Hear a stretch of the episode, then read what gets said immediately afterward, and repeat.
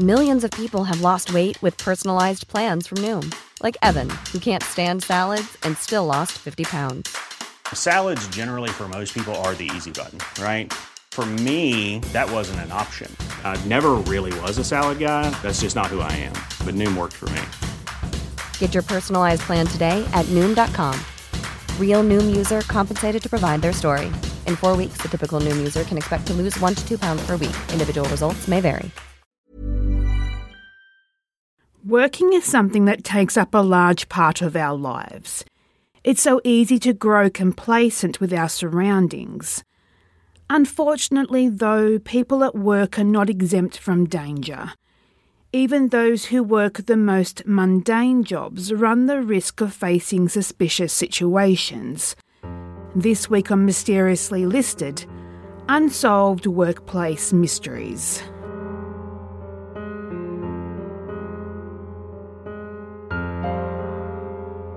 Number 7. Domenica Finizzi. Domenica Finizzi wanted better for her three children. By 2007, she had spent five years in the US Army and was now working as a security guard at the Fillmore Center, an alternative school in Mississippi. She was studying criminal justice. She was juggling all of this as well as being a single parent, something that I can definitely relate to and commend her for. Her estranged husband, Robert Delaware, and Domenica were separated.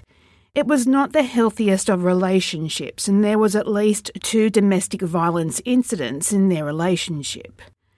By 2007, she was dating someone else, and it seemed like she had moved on from her marriage to Delaware. Her boyfriend at the time is not considered a suspect in her disappearance. On October 12, 2007, Domenica would drop off her three children at her sister's home, who would tend to the children on a workday. She would arrive at the Fillmore Centre with a co worker around noon, carpooling as normal. What happens after this is not clear.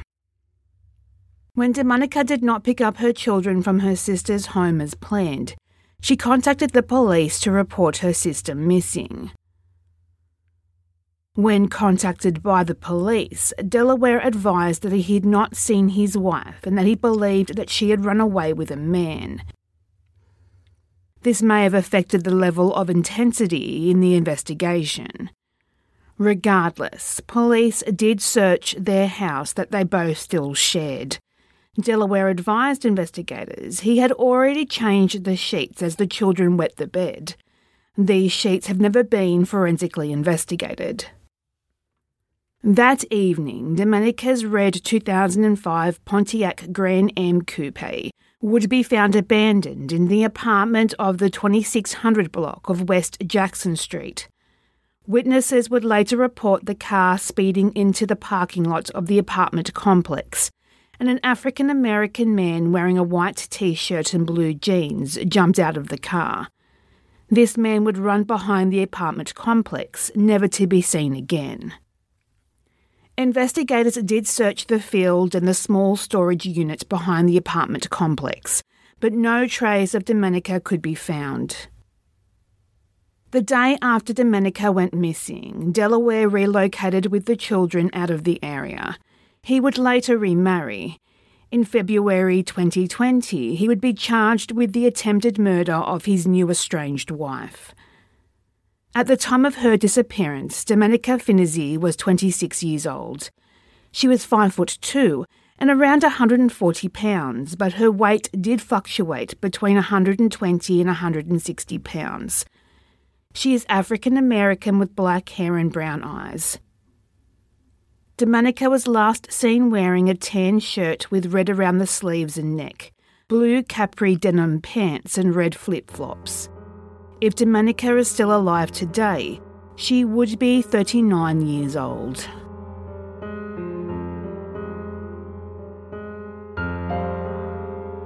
Number 6. Stephen Edgerton. 41 year old Stephen Edgerton had everything going for him in life. He was happily married with three children and a well known and well liked DJ, better known as DJ Juan Getty. He worked at the local radio station, WGOV, working the coveted 6pm to midnight shift. On January 20th, 2012, Stephen stepped outside the station just before midnight to have a cigarette. Stephen would be shot twice in the torso and once in the head. Stephen was incredibly strong, though. He would manage to call 911 for help, and he gave a description of his attacker. He was a white man wearing a white skull cap or ski mask. Lowndes County Sheriff's deputies, state troopers, and paramedics rushed to the scene. Unfortunately, Stephen would pass away an hour later from his injuries. Fields surrounding the radio station were immediately searched. Very little forensic evidence was available.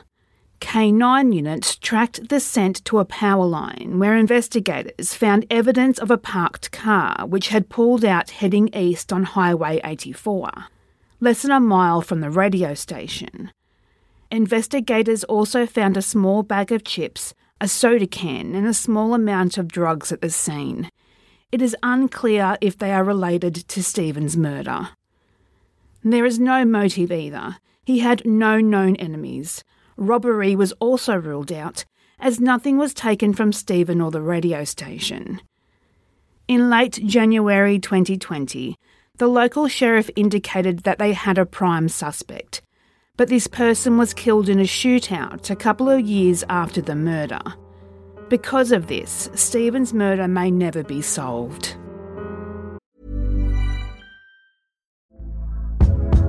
Hey there, it's Michelle Norris. I'm host of a podcast called Your Mama's Kitchen. When I travel, I'm usually looking for a way to find a taste of home when I'm not at home. And one of the things I love to do when I am at home is entertain. And Airbnb allows me to do that. When I was in California recently, I rented a house that had a great kitchen. And when we were sitting around the table, we we're all thinking, we're in someone else's house. Someone could be in all of our homes as well.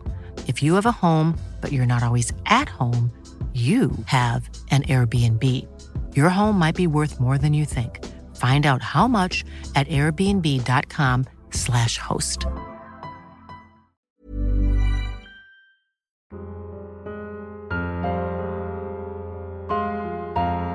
Number 5. Robin Ellis. Unfortunately, there is very little available on this missing persons case but it is just as important as the others we will tell in this episode. Even more so, maybe, considering her story is not widely known, and as we know in missing persons cases, the more the story is heard, the more likely it is to be solved. On December 7, 2003, 37 year old Robin Ellis was at her job at Woodland Village Pizza in Philadelphia, Pennsylvania. At around 5 pm, Robin left to deliver four separate pizza orders. However, she only delivered one and never returned to the pizza parlour and was never seen again. Two days later, Robin's car, a 1995 brown four door Hyundai Elantra, was found abandoned northbound on Highway 95. There was no sign of a struggle and no sign of foul play found at the scene. There are a few theories in this case.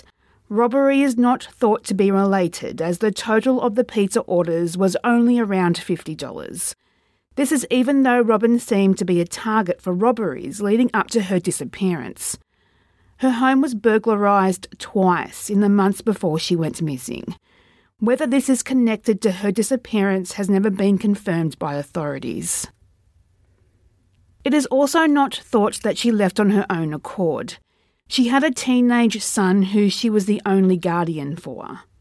And she was also a frequent caller to the local Philadelphia radio station, one she has not called since her December 7th disappearance.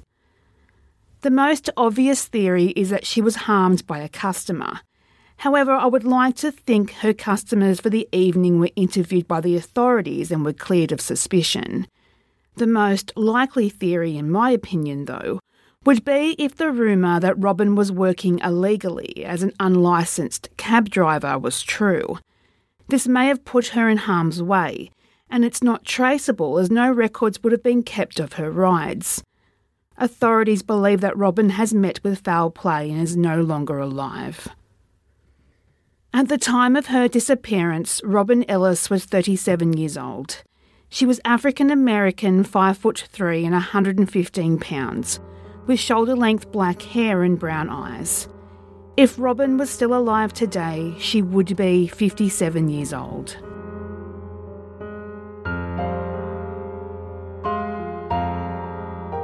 Number 4. Tamietta Spalding.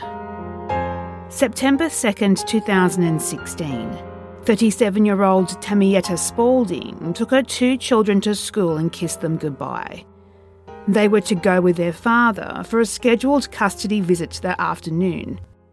Before heading to work as normal, she would first visit a payday lending business. The next morning, September 3rd, Tamietta called her father she was excited to discuss her promotion at her job at Comcast and about the new home she was about to move into with her children. She told her father she would call him back later that afternoon. She never would, and he would never speak to her again.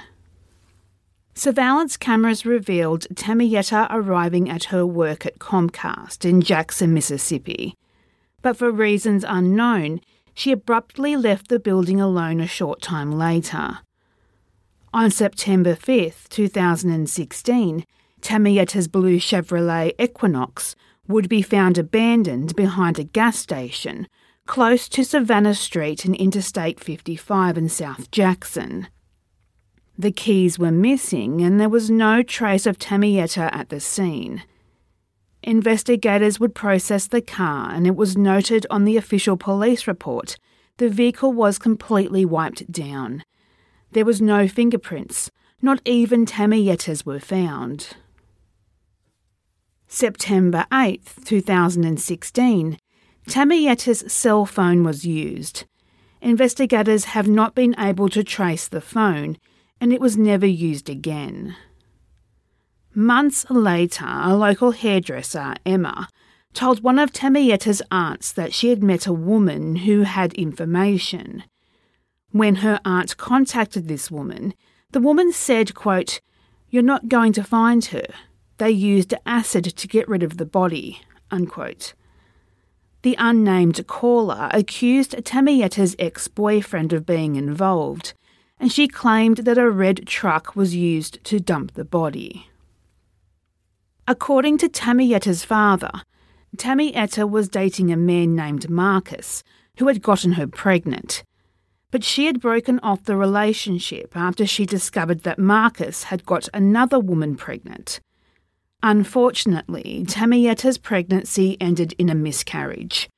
Authorities have never been able to confirm if the caller's theory is true, and it's not clear whether Marcus was ever questioned. Tamietta's parents now have custody of her children while they wait for their mother to come home. At the time of her disappearance, Tamietta Spalding was 37 years old. She is 5 foot 8 and around 340 pounds with brown hair and brown eyes. Although her hair was cut short and dyed blonde at the time she went missing, she was last seen wearing either a brown sweater dress and black glasses or a black t shirt, grey sweatpants, and a black baseball cap. Tamietta is diabetic with a history of heart disease. She had a heart attack at 32 years old.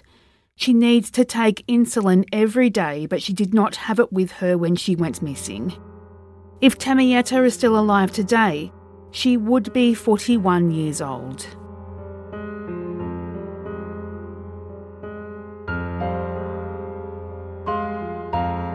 Number 3. Crystal Morrison.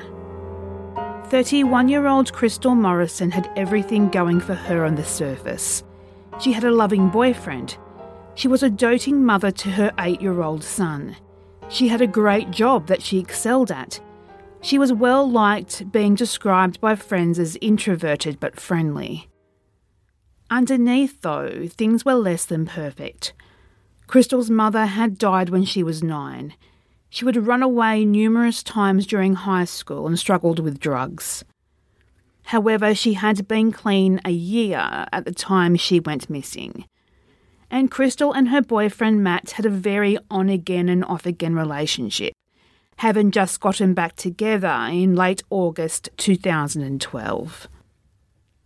August 23, 2012, Crystal did not have her car, so Matt offered to drive her even though they had a fight that morning. She gave him her cell phone and debit card and said her goodbyes before walking into a job at Connections Recruiting in Concord, North Carolina at 11:30 a.m. Only an hour later, Crystal would tell her co-worker she wasn't feeling well and had to leave. Crystal first tried contacting Matt to get her, but he did not answer the call. She then contacted a friend, Clayton, who she was living with at the time, and he agreed to come and get her, bringing her son with him. But by the time Clayton had arrived 20 minutes later, a security guard told him that Crystal had already left. Surveillance footage would have Crystal at a convenience store 10 minutes away from her workplace buying a soda. Other sightings would report seeing Crystal walking towards a local McDonald's at around 1 pm. Though neither sighting makes sense, since Crystal knew Clayton was coming to pick her up, yet she never mentioned to him that she was leaving the office area. It is possible she thought she'd be back before he got there, but we will never know. But we will never know as this story has a sad ending. December 2019. A survey crew working in a wooded area near the intersection of Highway 73 and Winecoff School Road reported to police what they thought were human remains. These would later be confirmed to belong to Crystal. And while no official cause of death has been released by authorities, a private investigator hired by the family claimed in his report that Crystal died of natural causes. We may never know what really happened, but Crystal's son will grow up without his mother.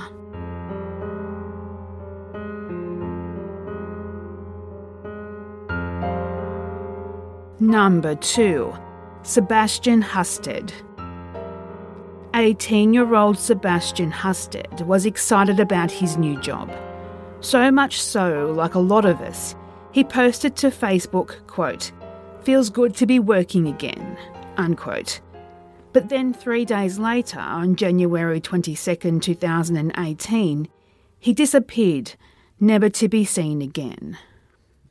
Sebastian, or Ty, as he was known by, well, by absolutely everyone actually, Ty had started a new job power washing units at a hog farm in nearby Lineville, Iowa.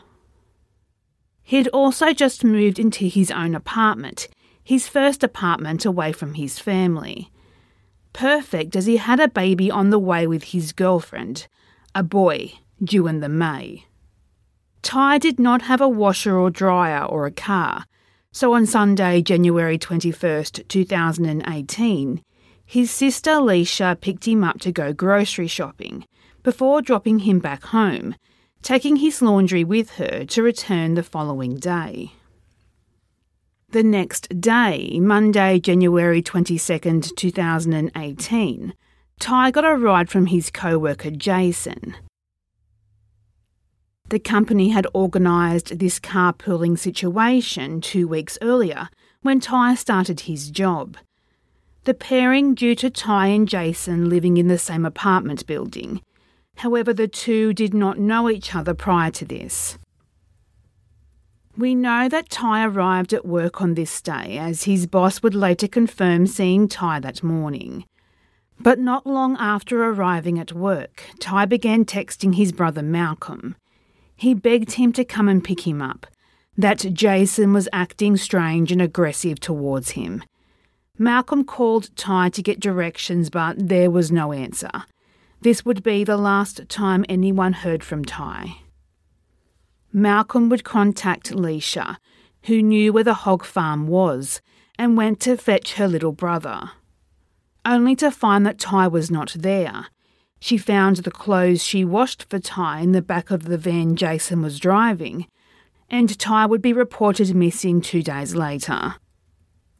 In the weeks that followed, Jason would go to a party and allegedly brag to these friends how easy it is to kill someone and get away with it. How the hogs would take care of all the evidence. Police would search the hog farm and drain the ponds on the property, but nothing would be found. Jason would be questioned but refused to answer any questions, only saying he left Ty at the farm that day. Ty's family have also reached out to Jason, but he refuses to speak to them. Jason never would go back to that hog farm after Ty's disappearance and would move to Minnesota a short time later. Ty's family do not believe that he would have voluntarily left, as he was excited to become a father. Ty's girlfriend would give birth to a little boy three months after Ty disappeared, and she would name him Kendrick a little boy who is now two years old and has never met his father. Ty left with no money and only his work uniform he was wearing that day. At the time of his disappearance, Sebastian Husted, or Ty, was 18 years old. He was 5 foot 11 and around 200 pounds, with dark brown hair and brown eyes. There is currently a $1,000 reward for information leading to Ty's whereabouts. If Ty is still alive today, he would be 20 years old.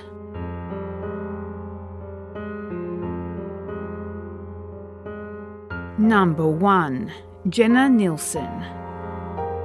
Jennifer Nielsen, or Jenna as she was known by her family and friends, was only weeks away from giving birth to her third child.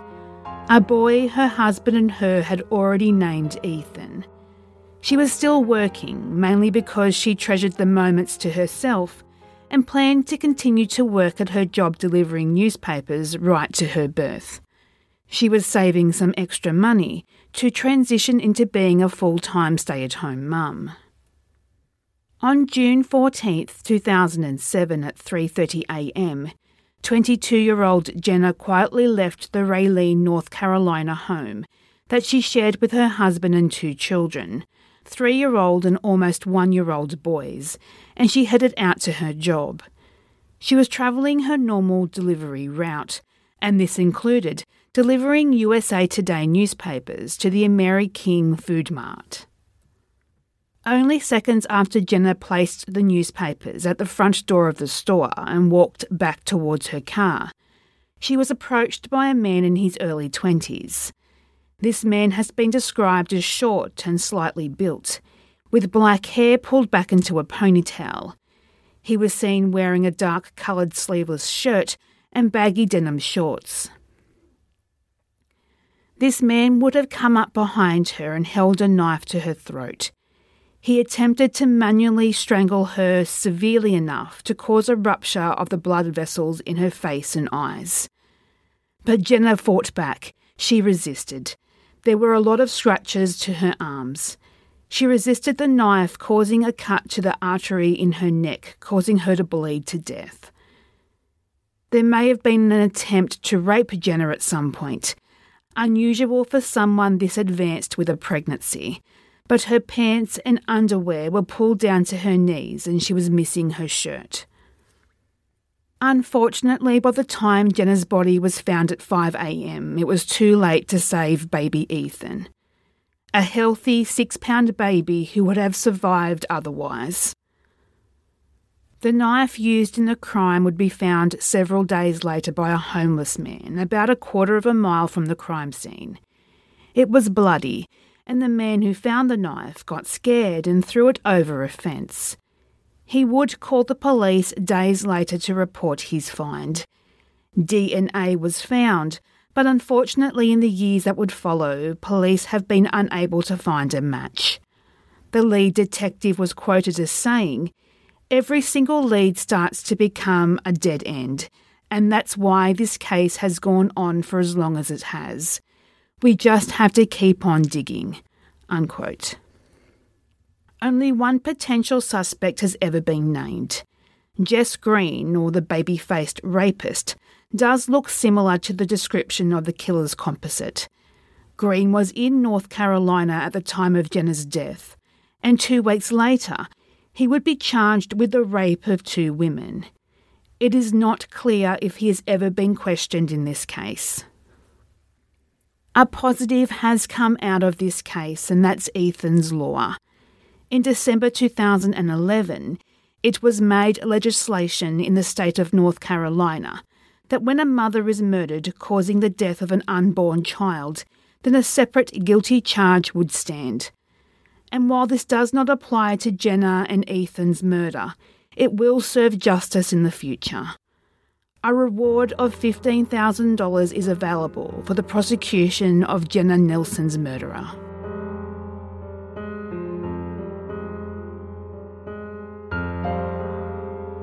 Do you have something you would like to see mysteriously listed? Do you have a particular theme that interests you? Message us on Facebook at Mysteriously Listed and on Twitter at Mysterious List. If you like what you have heard today, we would love for you to share this episode on your social media of choice. And if you are listening on Apple Podcasts, we would appreciate it if you could leave a positive review and subscribe so you don't miss an episode. Research, additional writing, and hosting is by me, Ali. Music is by Mayu.